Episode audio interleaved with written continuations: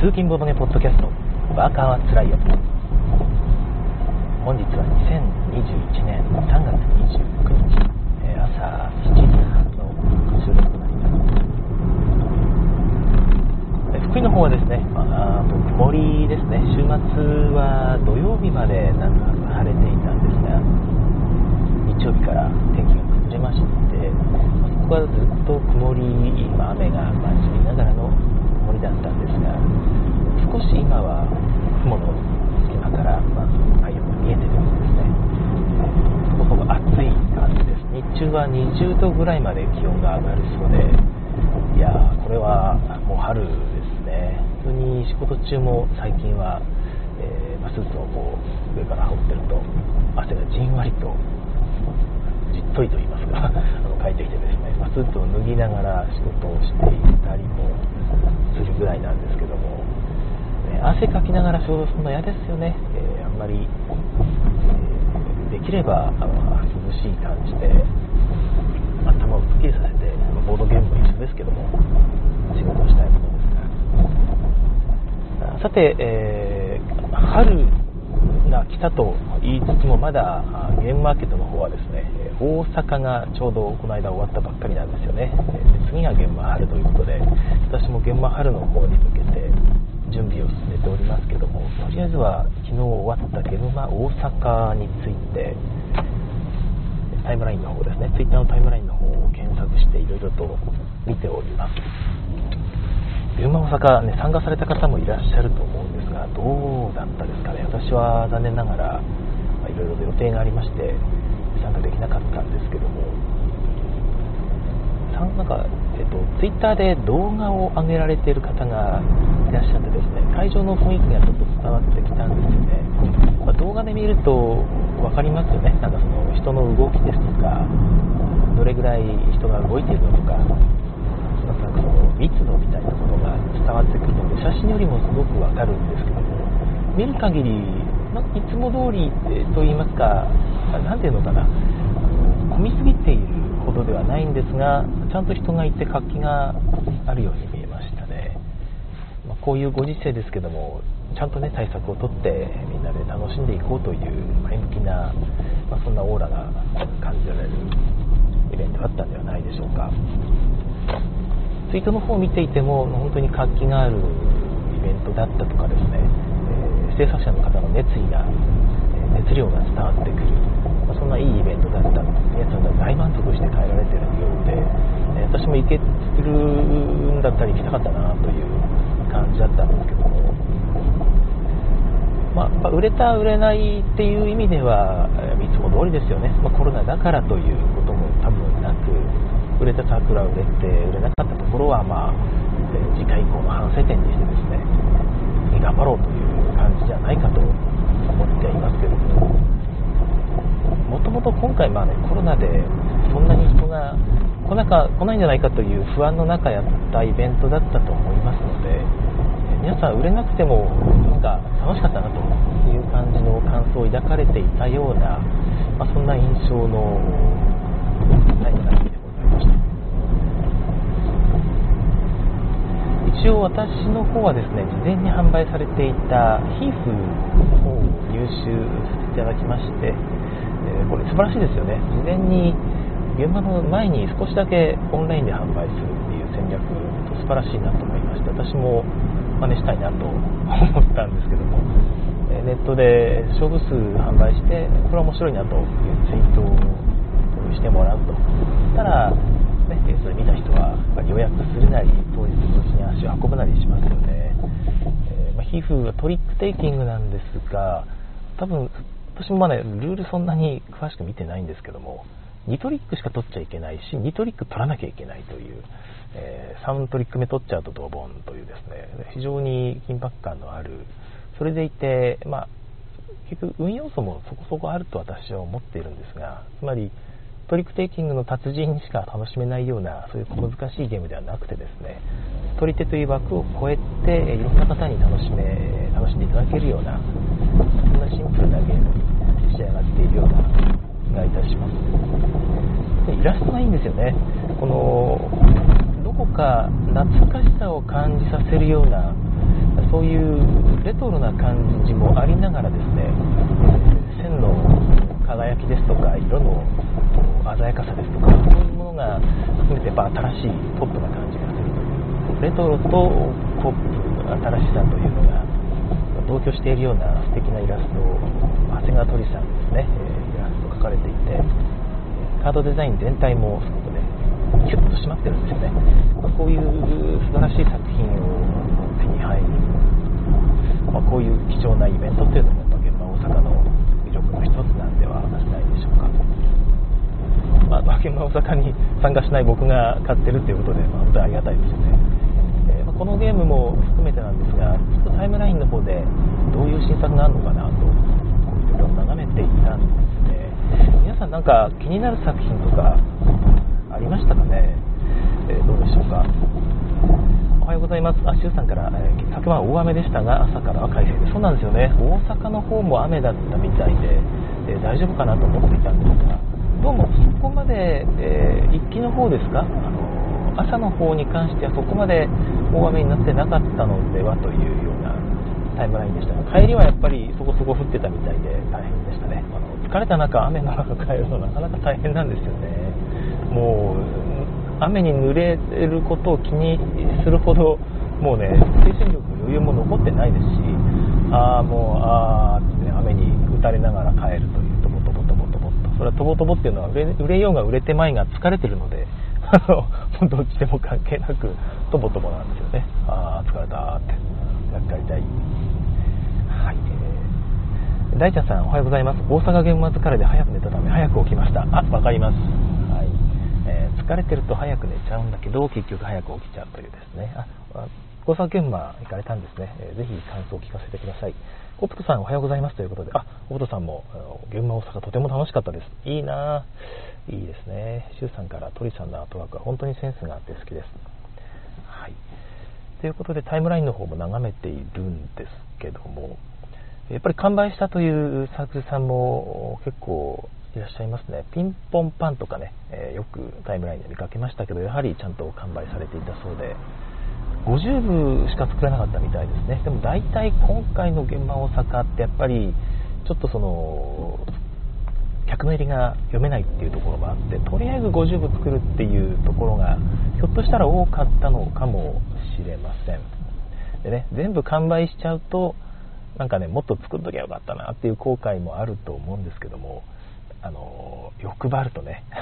本当に、え、何があるかわからないお店ですから50部で完売したというのは私は素晴らしいと思います。えー、まあ、多分ね、続、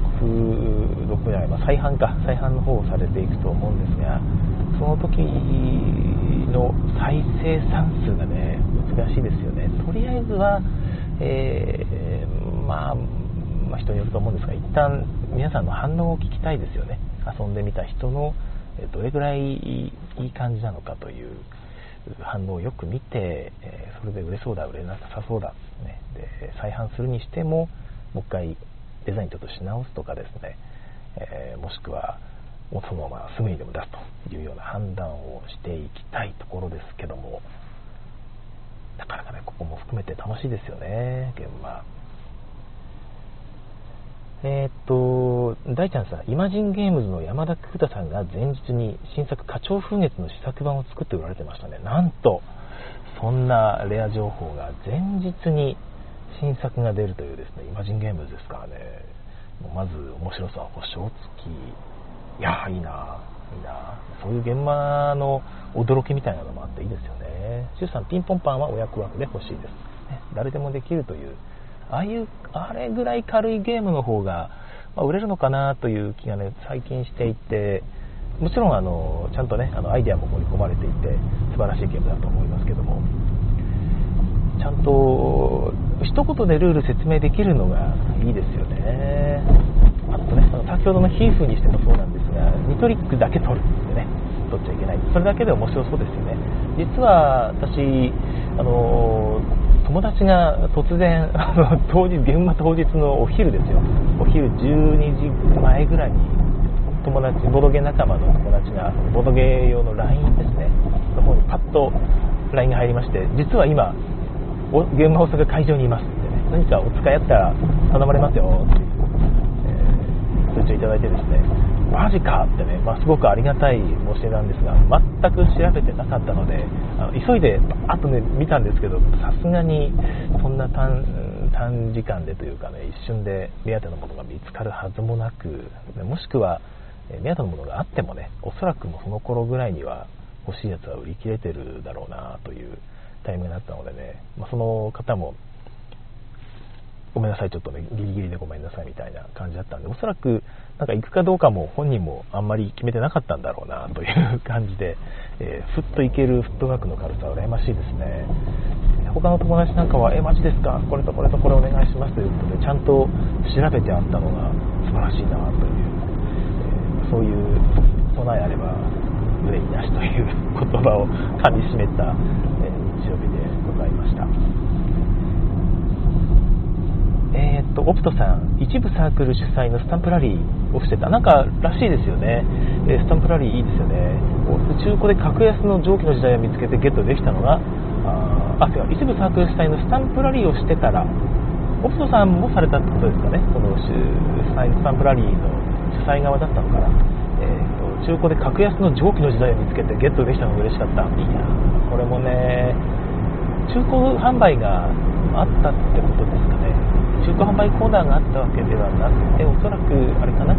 各サークルさんでちょっと中古も置いてたりした感じですかね。大阪現場大阪って私も何度も参加されあのしたことがあるんですが結構中古を各サークルで置いてるんですよね。自分の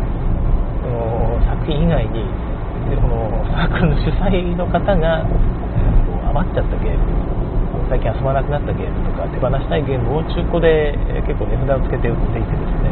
さすが大阪商売の街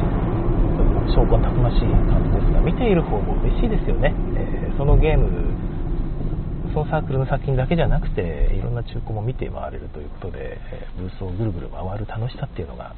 まあ、あるような気がいたしますオプトさんから補足ですね、スタンプラリー参加側でスタンプ設置サークルの一つが中古販売してらっしゃったということで、やっぱそうですよね。いや、素晴らしい。えっ、と、花鳥風月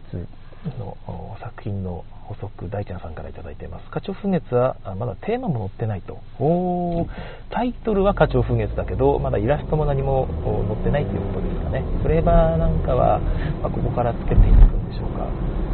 えー、貴族の貴族財布を純一さんが出された時を思い出しましたそうなんですよねあれもほぼ あの、まあ、一応あれもイラストなんかを使っていたんですが全部フリー素材で作っていたので、見栄えはあれなんだがとりあえずは出してみるという。そういう試験的なゲームを買うのも楽しいですよね。なんかちょっといち早く人の,、まあ、その新作を遊べるっていう。それにお金を出すっていうのもまた一つの楽しみですよね。そのタイミングで言えば他にほぼだからないわけですから。下手したらね数十部だけみたいな感じのゲームもあったりすると。たとえそれが数ヶ月後には新版というか製品版が綺麗な形で出るとしてもですねちょっとしたレアゲー気分を味わえるということでそういうコーナーがあってもいいですよね、えー、お試し版お試し版っていう言い方も良くないな何て言うんでしょうね。パイロット版とかねかっこいい言い方で売った方がいいのかもしれないんですが、えー、そういう実験作実験作いいじゃないですか、ね、エクスペリメンタルバージョンみたいな、えー、感じで。それはね、まあ、デザイナーのエゴなんですけどもね。本当はちゃんと監視出してから売れようということですが、まあ、こういうウィンウィンで買う人にとってもね興味深いタイトルが製品版の前でも楽しめるっていうのは嬉しいですよね。あお昼まで残っていたので買っておけばよかったと後悔しましたということでそうなんですよ。なんか、えー、試作版出してるんだみたいな感じで前通り過ぎるじゃないですか。ねそういうのもサークルさんちょっと気になってるサークルさんの新作えーってみたいな。でまあ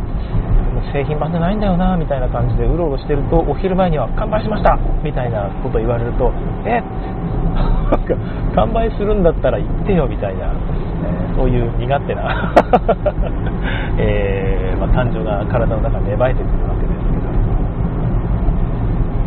なかなかね難しいですよね。物欲との物欲との戦いですよ本当に。ちょっと暑くなってきましたね。本当に暖房がもういらないという感じでそうそうクーラーの時代ですね。私の方でタイムラインをずっと見ていてですね気になったゲームがありましてこれ欲しいなと思ったゲームですね。コントラストというゲームですもちろん皆さんねチェックされてる方は特にチェックされていて持ってらっしゃる方がいらっしゃったら羨ましいなと思う、029プロダクツ多分お肉プロダクツと読ませるんだと思いますがお肉プロダクツさん今回ゲムマ初参加じゃないかなと思うんですが透明アクリルのコマを使った 5×5 マスぐらいかなのアブストラクトです。二人用アブストラクト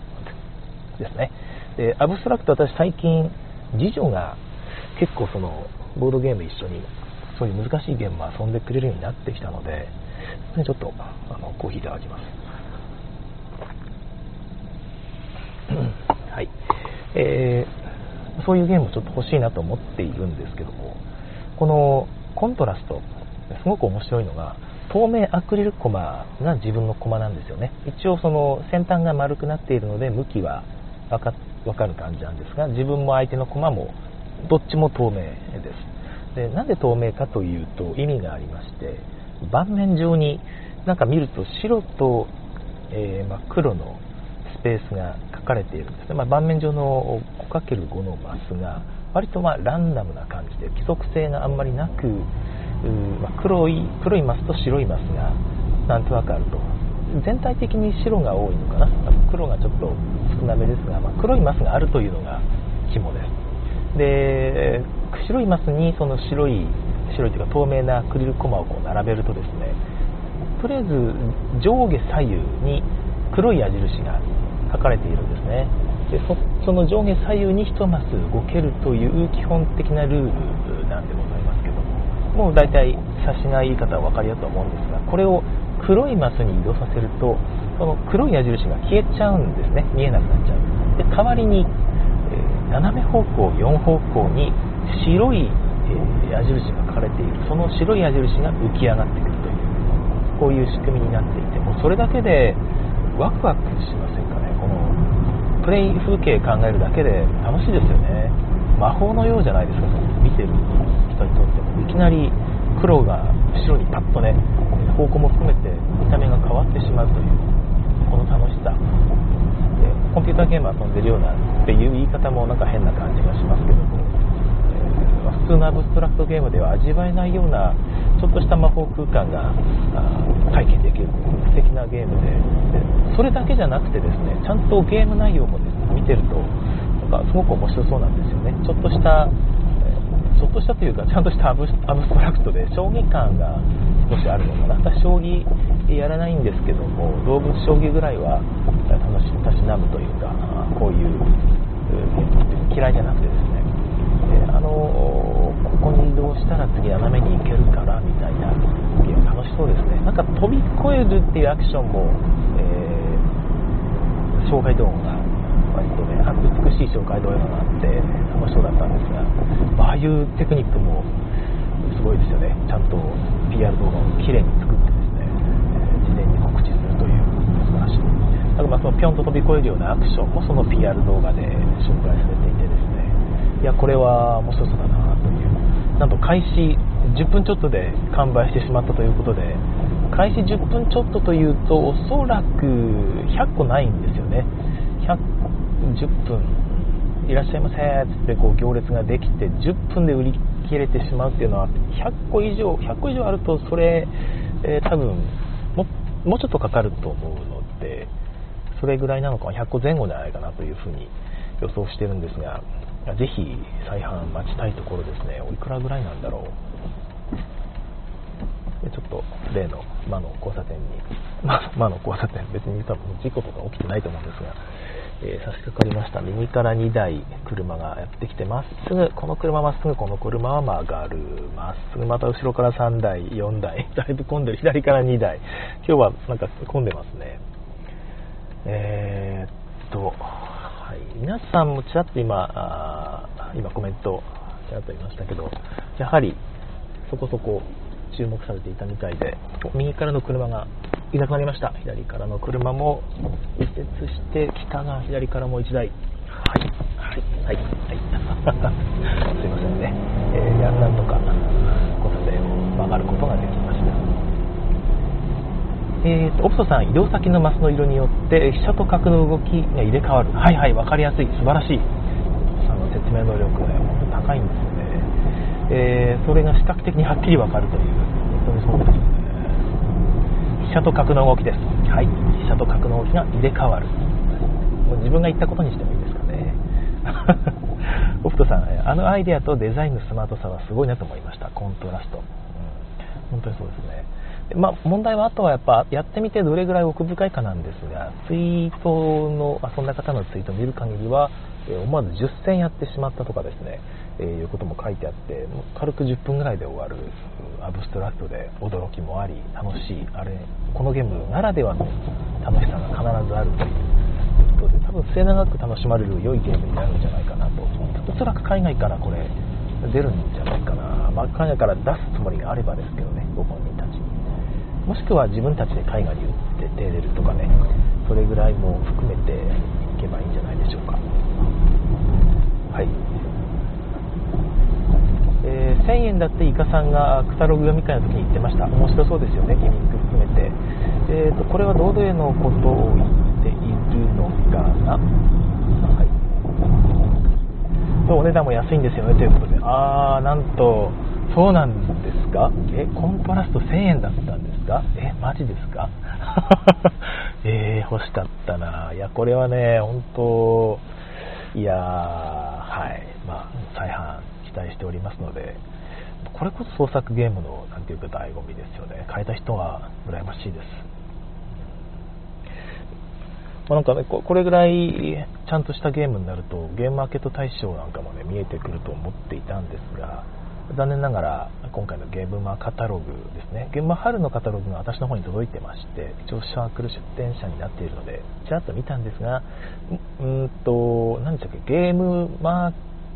ゲームマ大賞はすでに終わっていると。でゲームマーケットセレクションというものがその後ね一応新設されたんですが結局それも、まあ、コロナの折ということでそこまで労力が割けないということですね。スタッフがやっぱりちゃんと遊んで、えー、しっかり見定めてみたいな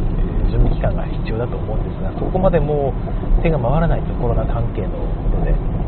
ということで一旦お休みみたいなことが書かれていました。うん、まあ、残念ではありますが代わりにちょっとその、なんていうのかな、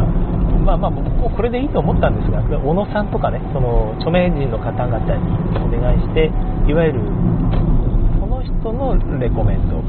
自分はこういうゲームが面白いと思ったっていうのをいろんな人に見つけてもらって記事にするということをやるみたいです。うん